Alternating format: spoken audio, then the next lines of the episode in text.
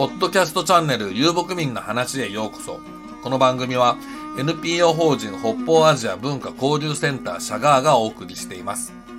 NPO 法人シャガーでは、モンゴル、カザフ、トゥバなど北アジア地域の遊牧民族たちの文化を紹介するために、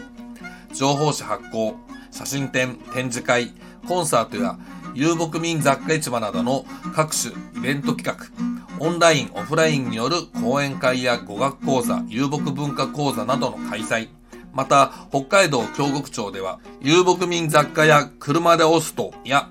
北方アジア遊牧民博物館の運営、さらには、風の旅行者とタイアップしてのモンゴルでの特別ツアーの企画運営など、様々な活動を行ってきております。ご興味ありましたら、ウェブサイトや Facebook ページなどをぜひ一度ご覧ください。また、講演会やイベント企画のご依頼などありましたら、お気軽にご相談ください。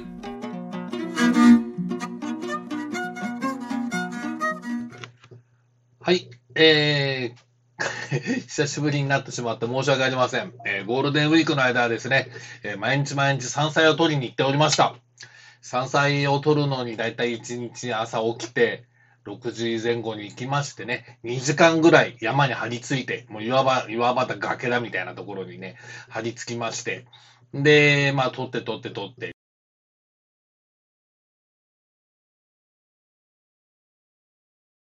で、それから後でですね、今度はあの、またさらにもう一回山に登りまして、はい。そんなことをですね、毎日やってたもんですから、えー、前回の放送が何ですか、4月の 26? それっきりになってしまっておりました。申し訳ありません。だってしんどいんですよ。まあいいや。はい。えー、前回までのところで、モンゴルの馬頭琴の話、その4というところまで進んでたんではないかなと思います。あのー、結構長々といろんな話をですね、思いつくままに話してしまってますから、もしかすると、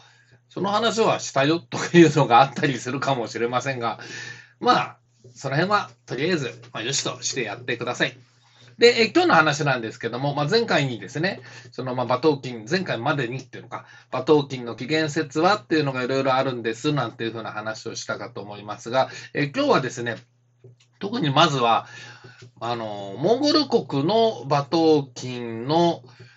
まあちょっとした小話というか歴史といいますか、楽器としての変遷とでも言いますかね、そこのところにフォーカスして話をしようかなと思ってます。が、その前にちょいと一言言わなきゃいけないのが、えー、モンゴル国の馬頭琴っていうものと、えー、中華人民共和国内にあります、内モンゴル自治区と呼ばれる、全く自治が許されてないような、えー、それどころか、えモンゴル文化というもの、遊牧文化というものをですね、遅れた文明文化であると決めつけて、え一方的に、え抹殺しようとしているような、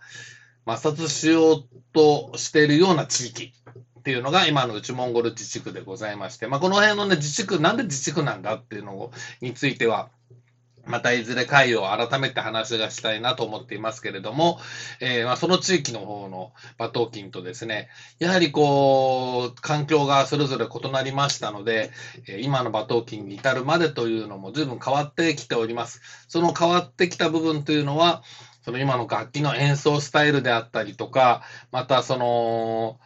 うんまあ、構造であったりとかですね、楽器のね、そういったものにはっきりと現れておりますので、えー、同じ馬頭琴だ、馬頭琴といえば同じだ、モンゴルの馬頭琴はっていうふうにざっくり話をするのは非常に難しかったりするんですね。ですので、まあ、今日のところは、まずはモンゴル国側、独立国家としてのモンゴル国側での馬頭琴の話ということでしようかと思います。えー、モンゴル国においての馬頭琴。まあ、よくですね、モンゴル人たちがですね、こんなこと言いますよね。昔は馬頭琴というのは、モリンホールというのは、モンゴルの遊牧民たちの家にどこにでも必ず手作りのものが一本あって、えー、演奏者、演奏者がいてですね。で、旅人がやってくると、その旅人についてきた悪いものを追い払い、えー、旅人が去っていくときに、その旅人の道中の無事と安全を祈って、えー、まあ、厄払いをして送り出すのである。なんていうふうなことで、えー、言ったりするんです。これ、はっきり言って、かなり作られた話ではないかなと僕は思っておりまして、で、しかもですね、このモンゴル国、今のモンゴル国という地域においても、うん、馬頭琴の分布というんでしょうかね、うんと、プレイヤーの方々のですね、それにもかなり偏りが、うんと、かつてはあったように思われます。やはりメッカになっているのが、うんまあ、歌と楽器のふるさと、どんどゴビなんていう風な言い方をモンゴル人たちがするようにですね、えー、ゴビ砂漠地域というのが最もこう多く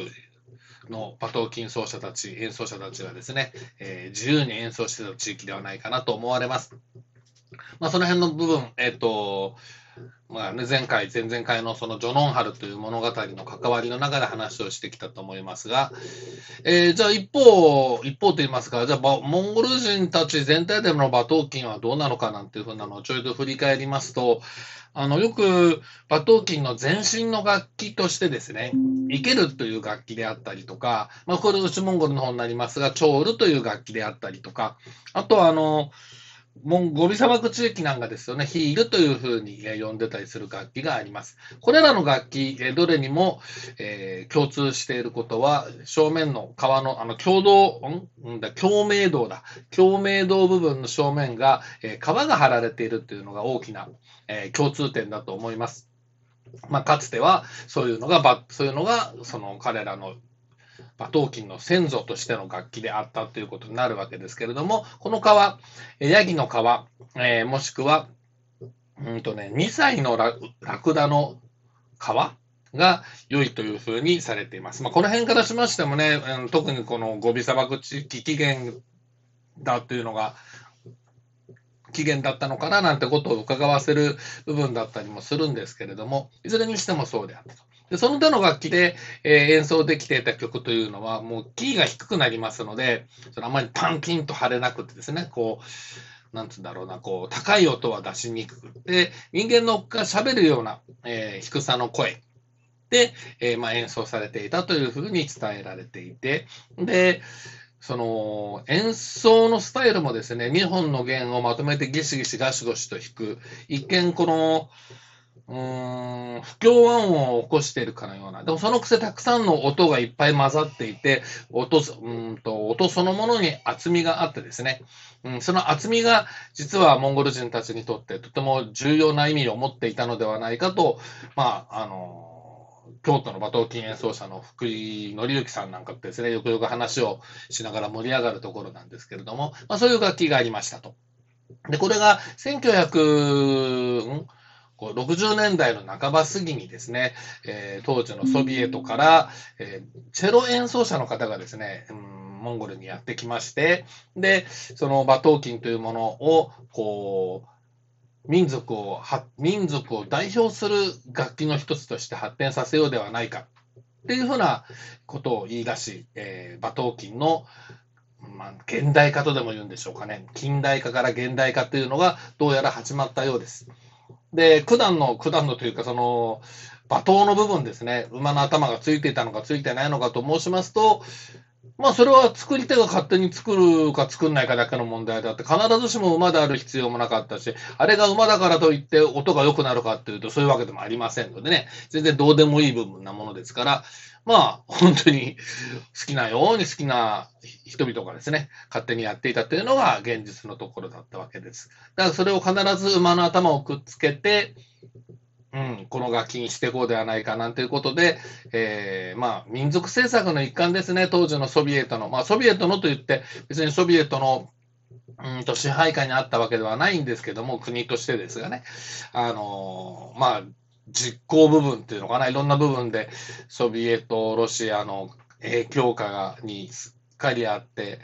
えー、第何個目の衛星国であるみたいな揶揄をされてたような時代だったものですからね、えー、まあ、ロシアの指導のもといろいろなことがあったわけです。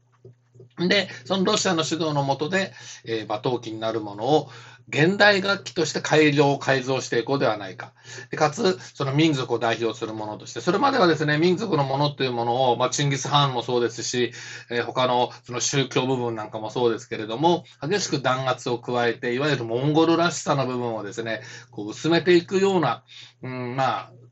指導というか政策というか強制というか押し付けというかそういったものがずっと行われてきたわけですが、ずっとそればっかされてますとね、それぞれの民族、まあ、モンゴル人にとってとても大切に思っている部分がね、潰されてしまうというわけで、そりゃそのうち反発も出てきましょうよというので、それを恐れた、え、まあ上層部の上の人たちっていうのは、その、ま民族をこう代表する何かというものをですね、こう意図的に整理整備して、あなたたちを大切にしてるんだよみたいな、そういうポーズを取ろうとしたんではないかと。いうことで、ちょうどそれが1960年代後半70年代に入るぐらいからかな、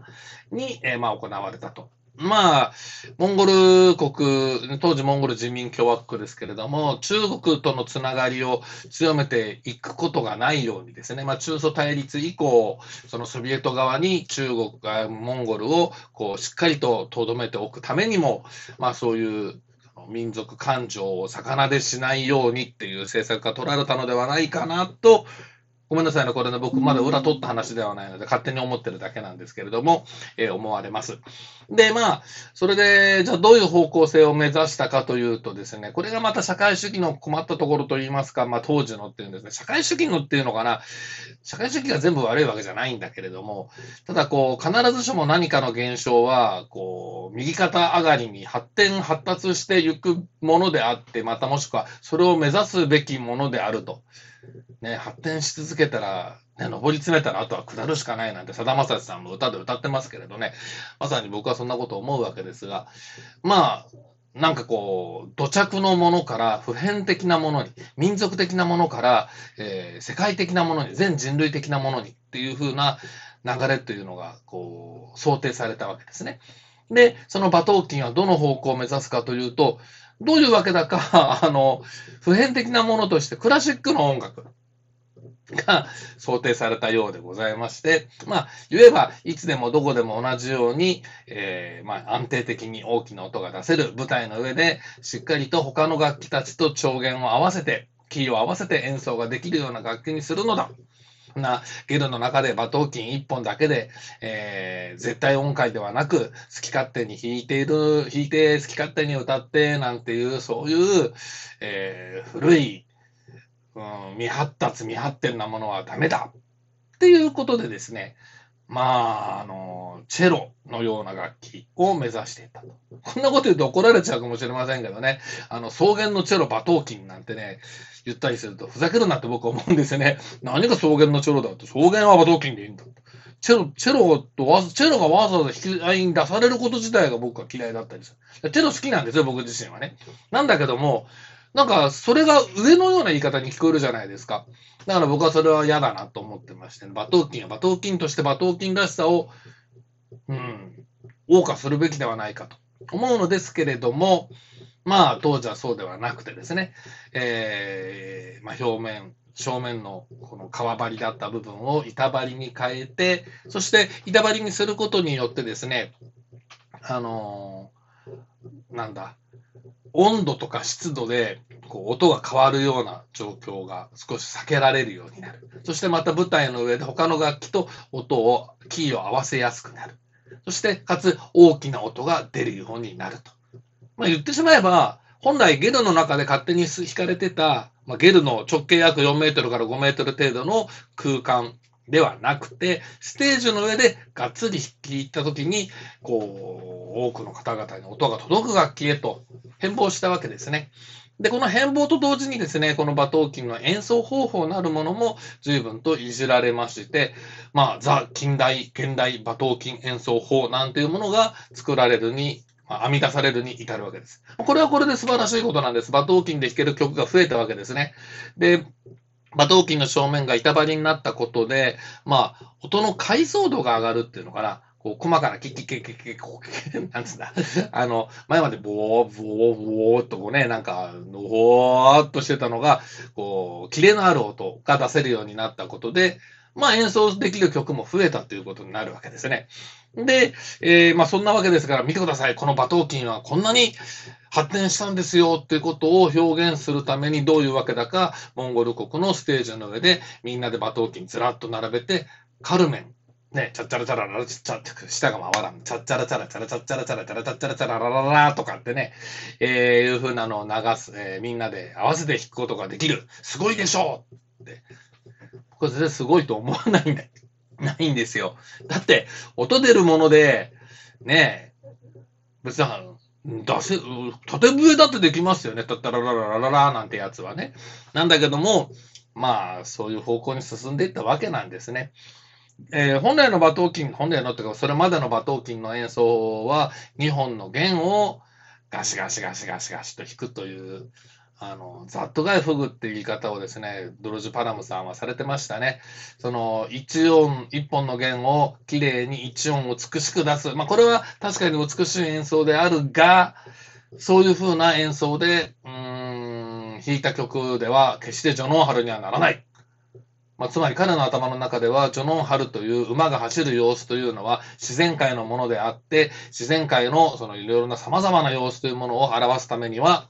単音で、一音で美しく、ピーヒャララ、ピーヒャララという風な流れ方をするのでは、それは馬の走りにはならないのである。僕これね、すごくわかりやすい話だなと思いましたね。えー、馬頭琴の普通の演奏たち、えー、土着の方々の演奏、それまでの馬頭琴っていうもので弾かれてきた馬頭琴の先祖たちも含めてですね、イケルだ、チョールだ、ヒールだという楽器たち、を含めて皆そういうふうな演奏をしてきたというところだったりするわけで、えとなりますと、つまり今のモンゴル国の馬頭琴、あの板張りの立派な大きな音が出る、とても解像度の良い音を出す、えー、合奏をしやすくなったというこの楽器と、それの前までの馬頭琴という革張りで、のぶとい、ボソボソとした、のんびりとした演奏しかできないような楽器、できないようなって言うと言い方悪いけども、そういうこう、そういう演奏をした楽器。これ二つ別の楽器になってしまってますよね。事実上。うん。馬の頭をくっつけたかくっつけてないかだけですよ。はい。そういうことで、えー、今の馬頭琴、モンゴル国の馬頭琴というのが、まあ、大きな、えー、現代馬頭琴の流れに乗っかってきて、ステージの上で演奏されるようになり、まあ、様々なそれ用の馬頭琴演奏曲なんていうものも作られるに至るわけです。ところがですね、面白いもんですね。あの、よくね、その、馬頭琴は馬の走る様子を表すための楽器であって、みんなそれぞれにどうなのっていう割にですよ。1970年代以降になってから、もう鉄頭鉄尾、馬の走る様子、これが馬が走ってるんだっていう風な鉄頭鉄尾、馬の走る様子をがっちり表現した曲って、これね、僕が知らないだけなのかな。でもこれ、ドルチ・パラムさんとか、ネルウェイさんとか、モンゴルの馬頭琴演奏者の方々と、ねえねえ、タイトル言ってってふうになった時に、モリントブルグン、チャラムハル、ウーリンボル、ん？モリントブルグン、チャラムハル、ウーリンボル。そう、3曲か4曲しかないんですよ。もう1個なんかあったような気がするの。あの、3曲じゃなかったかな。もちろん、別の、なんかもう、例えば、あの、ヘンティヘンティの高き山の峰でとかな、あと、頂きでとかね。なんかいろんな、えー、まあ、クラシカルななんとか曲っていうのがどんどんどんどん70年代以降作られるわけですが、それの組曲のようなのの中の一部で馬が走ってるところっていうのは出てくるんですが、鉄頭鉄尾馬が走ってる様子でやったのってないんですよね。その代わり、かつてであれば、えまあ、前回、前々回に話してます、ジョノン・ハルみたいな形で、好き勝手に思うがままの演奏をして、これが馬が走ってるんだぜていう風なのを表現することは行われてきた。つまりですよ、現代馬頭琴に変化してからあと、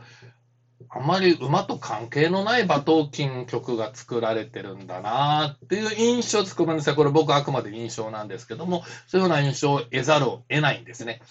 まあこれ、いいとか悪いとか言ってるんじゃありません。あのー、担い手の方々が草原から離れてしまったことによるんではないかなと僕は思ってるんですね。うん。でもその代わり、も何度も言うけども、その代わり、新しい馬頭琴になったことで、よりこう、精緻で、またテクニカルで細かな演奏というものができるようになっているというのも、モンゴル国の馬頭琴の、現代馬頭琴の大きな、うん、進歩、進化だったのではないかなと思います。面白い話ですが、あのー、まあ、毎年だったのかな、前までは、コロナの前なのかな、あのー、馬頭琴コンクールっていうものが行われた時にですね、まあ、アマチュアの部、プロの部なんていう風な、どこからどこがアマチュアで、どこからどこがプロなのかよくわからないんですけれども、モンゴルのその辺は。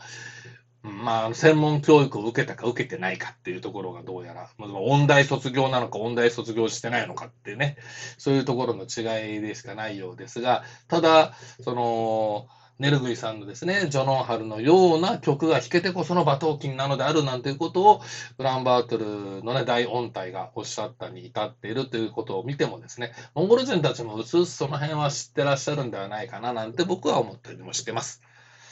えー、まあそういうふうな、まあ、演奏方法の流れの部分と、その川張りになった、板張りになったんだよなんていうところだけをわっと話をしましたけれども、ところがですね、もう一つ言っとかなきゃいけないのが、この現代馬頭琴になったことでですね、実はこの馬頭琴に対する負荷というものは非常に大きくなってるんですね。その楽器そのものの負担っていうんですか。そのモンゴル国で、あのモンゴルの環境で手に入る材料で、材料だけで、今の現代馬頭琴が作ることできないんです。どうやら。あの、できます、できるんですよ。できるんだけども、もう何たって耐久性に欠けるんです。これ僕が演奏してる人間じゃないからわからない。これはあの、まあ、僕が売ってたりとか、話してる先で知り合った日本での演奏者の方々に、えー、聞くにつけなんですけれども、うん、伝統的な、えーと糸巻き式機械糸巻き式ではないですね。木製糸巻きを使ったものになりますと、そこの穴の部分がだんだん変形してきてしまって、穴をもう一度こう直さないといけなくなるであるとか、え、正面の板の部分へのテンションが大変高いものだから、え、必ずほぼ必ずと言っていい、え、割れ始めてしまうですとかね。これに対して革張りのものはそういうメンテナンスがほぼ必要がない。つまり、川張りの馬頭琴のでは、川張りの馬頭琴は楽器としてすでに完成した状態になっている。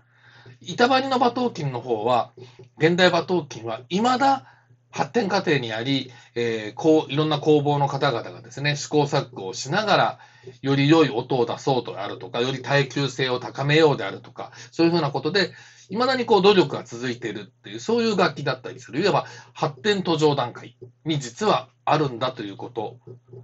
が、うん、まあ楽器のメンテナンスの流れなどを見ていても分かったりします。まあ、実際ですね、もう2つのバ、その2種類の馬頭琴並べて、はい、弾いてって言ったら、これ、違う楽器だよねって言って、だって、ビオラと、ね、あの、ほら、あの、ビオラとバイオリンって、ね、違うでしょ？チェロと、もちろんコントボラバスだって違いますよね。それぐらいの違いが実はあるわけです。そしてそれぞれの楽器に適した演奏曲っていうものもあるわけですよ。で、そういったものを全部ごっちゃにひっくるめて、まあ、馬頭琴と言わなければいけないと、私は常日頃思っておりますが、残念ながら、その、川張りの馬頭琴に戻るんだっていう風な動きはありながらも、でも、うん、まあ演奏スタイルであったりとか、楽曲であったりの部分は、すでに現代馬頭琴風になってしまっていて、えー、また川張りの馬頭琴ならではの演奏方法っていうものですね。特にそのパラドルチョ・パラムさんがおっしゃったザットガイフグなんて言われる日本の弦をガシガシと弾き回すようなそういう演奏というものがどんどんなくなってしまっているというものそういう状況というのがモンゴル国における馬頭琴の状況ではないかなと。まあ、これは僕はあくまでですね、えー、在野の演奏者の方々を中心に、えー、まあ、話を聞いたり、質問して回ったりですとかね。でが、あとあの、私が実際にモンゴル国で、あの、乗馬ツアーとかやった時に、草原コンサートとしてですね、えー、ウランバートル在住の演奏者の方に来てもらって、その方々まだ1990年代半ばから後半にかけてだったものですから、その、自分たちの馬頭琴が草原の馬頭琴と違うんだっていうことをものすごいまだ意識してた時代だったんじゃないかなと思われます。ですので、いろんな話を聞くことができたというところからの話、ちょっと思うがままにざっくばらんと話をさせてもらいました。ではでは、ちょいと長くなりましたので、今日のところはここまでにしようかなと思います。えー、次回はあまりね、ちょっと詳しくないのに言うのはなんですけれども、ちょっと話を触れておかなきゃいけないのがありますので、えー、内モンゴル地域、モンゴル地域の話をするとね、ちょっと悲しい話とかね、辛い話が多くなったりもするんですが、あえてそこもちょっと触れながら、えー、次回は南モンゴル地域の馬頭琴ということでやろうと思います。ではでは皆さん、それまで。さようなら。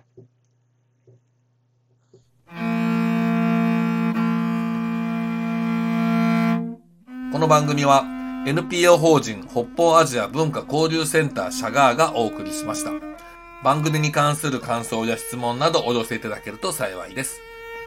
NPO 法人北方アジア文化交流センターシャガーでは、モンゴル、カザフ、トゥバなど北アジア地域の遊牧民族たちの文化を紹介するための様々なイベントを企画運営しております。また、講演会やイベント企画などのご依頼ありましたらお気軽にご相談ください。様々な形で受けたまわることが可能です。ではではまた次の機会にお会いしましょう。